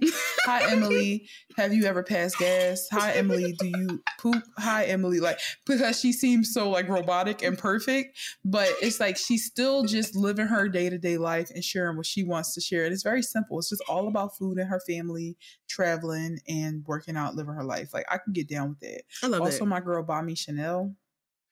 I like her because well one it seems like yeah she is a black girl who does the luxury thing but it's not like okay it's not like corny because sometimes i hate those videos they're like queen lift up your crown you're a black woman okay queen what a beautiful day it is to be a black woman. I said, I said, black women, queen. and it's like, and then it's like Maya Angelou's speech, like remixed with like "Get Me Bodied." I hate that shit. But then the girl, it's like why the cage bird saying, "I ain't work, don't need a night." but she got like this huge 4C wig, and listen, okay, just let, hear me out. She got a huge 4C wig and like a, a fashion over dress, and she's like smiling, like walking, and I'm like in Belize a, or like Greece somewhere. Yeah, yeah, she's in like she's in like Cabo somewhere, you know. I like Mommy Chanel because she recently had a baby and she's like, yo, having a baby fucks up your digestion, your digestive system. I have not felt like myself in months. Yes, I love my child, but my body is not the same. Mm-hmm. It's just not the same at all. Um, during her last week of pregnancy, she was like, just trying to take in these last moments with my husband. It's just going, this is the last bit of time. It's just us two. And just kind of sharing her real thoughts. And also she teaches you how to like thrift. Like here like if you want a luxury bag and you want to get a second hand i absolutely encourage you to do that. Here's what you need to like know. Hey if you're into some really clean skincare here's have who here's who's having the best sell right now. Here's some black owned uh brands. Like she just gives you a lot of information. However you don't know what's going on between her and her man you don't know when she's having a bad day at work. That's not why I want to, you know, it's curated to that extent yeah. because you don't know everything about her, but it's also really real and authentic. And you just, feel like you're connected with her. And recently she's like, I need to take a social media break. I will say that having a having a baby and being sick is something different because she's a new mom. Like mm-hmm. she has a mm-hmm. child. I think her child's like six months or something. Yeah. Like it, around that age. And she was just talking about no, how seven. Like, you sent me that that video. She's oh yeah, she's months. seven months. She's mm-hmm. seven months old, which I love her freaking baby. So darn cute. But she was just saying how like when you get sick and you're a parent, the game changes. And I thought about that because I was really sick over like between Christmas, beginning of January. And I just I kept thinking to myself, like, yo, how do parents be doing this shit? How do they be sick, taking care of themselves? I didn't even want to walk to get me anything to eat. I didn't want to get myself anything to eat. Yeah, same. So yeah, but th- yeah, those are two examples for me of like super realistic content creators. Mine are so um I don't know if she considers herself a, a content creator. No, she is. Ryan. Yes. I would say I Absolutely. love Ryan's uh transparency. Um also the fact that like she is in her own lane. Um Ryan is uh that adult on uh Twitter and I believe Instagram too. And uh, TikTok uh, now and TikTok. Yes, I follow Ryan on TikTok, obviously, friends of the show. Um, I just love how again, like how she's transparent and like just in her lane and really sticks to what she loves and is not trying to. So what's happening on YouTube right now? So when I first started, so I have been watching YouTube for years. So like everybody um it was like two makeup people that were like big. One i can remember Michelle Phan. She's uh vietnamese i believe.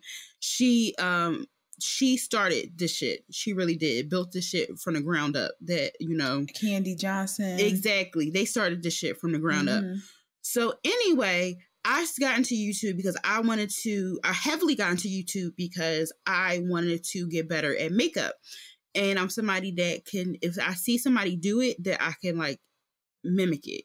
So I started doing that and make like you couldn't get away from makeup YouTubers. Like it was mm-hmm. everywhere. So now I guess more people are better at makeup or just like people are just doing their own thing and they don't want to follow, you know, whatever. And also TikTok, everything is super fast. You can yeah. pause it or whatever. So makeup YouTube, I noticed that a lot of the girls that were like bigger and stuff like that, their makeup videos are not doing well, and people are changing what they want to do. Mm-hmm. Um, and my thing is, I get it. You know, you need to make money, change what you want to do, but like, it would be cool if like you did the same, like you know, stuck to what you like. Just I, make I, it relevant. Yeah, and stick to what you know you love.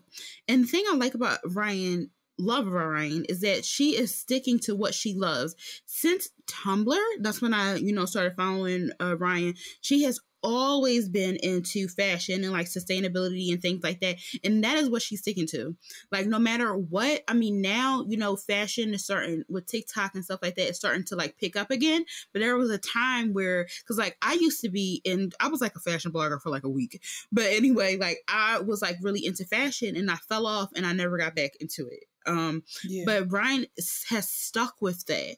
And just has keep on making it more interesting and like kind of making me like fall back in love with fashion and things like that and like you know realizing like you know even if this designer doesn't have something in my size i can still like be in love with fashion because you know fashion um, has a lot to do with style so like you know one of my favorite designers is rick owens and like um i have things that are like rick owens like like a mm-hmm. sweater that I have that my cousin and his fiance are always trying to get is mm-hmm. like my favorite sweater because it's very Rick Owens like. And like um Ryan uh like is really into stuff like that like you know mm-hmm. even if it's not the exact like i am wearing this like based on you know this designer you know that i like and i really love that um it's very exciting you know watching her videos and like i feel like i actually like learn things like that so like i just that's somebody who's like a favorite and also again like with the transparency like you know talking about you know how hard it is you know living on your own the struggles you know living uh, on your own in New York, um, moving to New York, you know, not, you know, not knowing a lot of people and like, you know, the party scene and all that stuff like that. And how, you know, if you're somebody who like, you know, likes to be alone and stuff, and, you know, you know it's kind of hard to live on your own there because you know it's rather expensive and stuff and just like also how like how her loft is is so like true to her. Like I just so love true. that. I feel like so- it looks like what the inside of her head is like. I feel exactly. like you tap into like her mind when you see her living space. Exactly. And like I just love that so much. And it's like I don't feel like things are fake. Um, I feel like it's very it's just somebody who is happen to just do what they love for a living. Also, the, I was Oh, before we oh. move on from Ryan, I just want to say something else really quick. I was like watching one of her like videos. Just I wanted to hear someone like talk as mm-hmm. I was mm-hmm. going to sleep, and she was telling a story about how she was going to volunteer and like all this shit. Yes, I love that video. I love that video so much because I'm like, bro, this the type of days I be having. No, for real. You're running late, and then you see a pregnant woman, and you're like, "Well, I gotta open the door for her." And I'm like, "Yo, I've never felt so seen in right. my entire I love that life." Video. That's her, one of my favorites. Her, that gave me a preview into her brain and i'm like wow not our our, our brain our our brain sequ- sequencing thoughts the same way. Also but it's, about it's to down to that there. type of relatability huh? Yeah, how she said she's about to pass out yeah i'm like yo i've been there. Like it's so many things that yeah so that is like relatability i love and it's not yeah. fake it's not forced it's not like oh i'm doing this for views. Like i love that it's so genuine and it's so hard to find people like that. Also another one y'all know this is my girl, Glam Goth.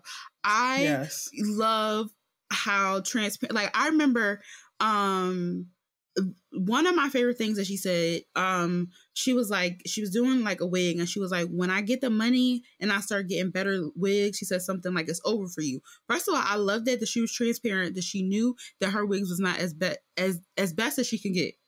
That right. is so relatable because I'm in yeah. that era right now. and I feel that. Yeah. I'm like, once I touch some money, it's over for y'all. And lo and behold, she did it. She uh, mm. like you know people start sending her like human hair, HD lace, like you know stuff like that. Right. You know, and the wigs are like so good now. So I'm like, she definitely you know she did that. Um, also, she was one of the influencers that we're around the same age. I think she's like just a year older than me and Iman. Um, she had lived with her parents and she had she had lived in Hollywood and then she moved back with her parents. Um, and she has like you know a good relationship with her parents, and I'm like that's so relatable. Also, being somebody who's like considers herself goth and you know loving their family i'm like yes. i feel like who loving their family and also somebody that like is not afraid to like laugh or like make fun of themselves and also being black on top of that i'm just like this is so relatable like i love this yeah. um also sometimes like she gets off topic when she's talking about stuff or like just being just like she's like oh this is a mess or something like that. I'm just like i love that. Also like Yeah. you know i relate to um because i you know everybody know i lived in new york and then i had to move back home and i'm still like you know trying to work on I, first of all I, well, I think i decided where i want to live but like anyway um i'm like i don't really hear people you know talk about stuff like that. And also the also she's somebody that hustle i've been following her since the beginning. She's somebody who hustle her ass off and you know she's selling her cosmetics and hot topic shit like that. And like the way she talks about the hustle and like the grind is not intimidated it feels like something that i'm like oh i can do this. Yeah. and like some people talk about it in a way where they kind of seem still bitter about who they were in the past. And, like, you gotta that embrace who you were. Yeah. Exactly. And like when people talk like they're so bitter about who they were in the past, it kind of like feels like they're talking down to like people who are, you know, who At they used to be. now. Yeah. Yeah. exactly. So it's just not inspiring, you know? Yeah. So, you know, those are two people that I definitely would say are like, you know, my faves, like content creators, because they keep things like they keep it 100. Absolutely, and that's just so many more. I, I wish we had more time. I would just keep Yeah. going down the list. Um, I will just. I wanted to end really quick by just sharing. I don't know her name. I'm gonna try to post. I'm gonna download Twitter tomorrow. This woman is this huge, ins, uh, oh, like style influencer, and she was saying how when she first said she wanted to be a style influencer, her like coworkers start laughing at her behind her back. Like they's like she can't dress, like she don't know what she's doing, and now she doing it for a living, and it's just like a reminder Mm. that like she reminded me that when people don't believe in me now, that doesn't have to matter. And I feel Mhm. like that's a good that's a good person to follow. People who give who make you feel good. If they don't make you feel good despite their feet looking beautiful, unfollow them. Like Mhm. seriously, unfollow them because what's the point? I follow people who aren't necessarily the most popular people. They could be obscure influencers, but they make me mm-hmm. laugh. They make me smile. They give me hope. They teach me how to dress. They teach me about skincare. They teach me about health and wellness. And unfollow those people who don't like, they just don't tap into something that makes you feel inspired. If they make you feel bad about yourself in any way, I don't care if it's your mom, you gotta unfollow. You have to. Period. Is there some Period. I don't care if it's your grandma. You gotta let it go. I love you, grandma, but we can't be friends on Instagram. Can't. that simple? Sorry. Hmm. But yeah, guys, that's it. That's this week's episode of Black Girl Brunch. Um, I'm so excited we can see each other. I'm gonna tell Eric, like, good move, changing us from Zoom to whatever we on now. Like, this is a good joint. Riverside. Riverside. Mhm. Riverside. This is a good joint. Yeah. But yeah, y'all, we uh, are going to be talking to you guys next week. Make sure you follow us on the socials in the meantime. Black Girl Brunch on uh, Instagram, BLK Girl Brunch on Twitter. Send us listener letters. Send us stuff. We love when you guys do that. We have another uh, listener letter waiting for us in the Gmails, so we'll be sure to try to revisit that one next week. Mhm. Um, yeah, so send an email at blackgirlbrunch at gmail.com. You can follow me on Instagram at Iman Matei. You can follow me on Twitter at It's Matei and Sabria. And it's Frankenfem on Instagram and Frankenfem underscore on Twitter. And that's it, guys. That's the show. We love you. Bye. Peace.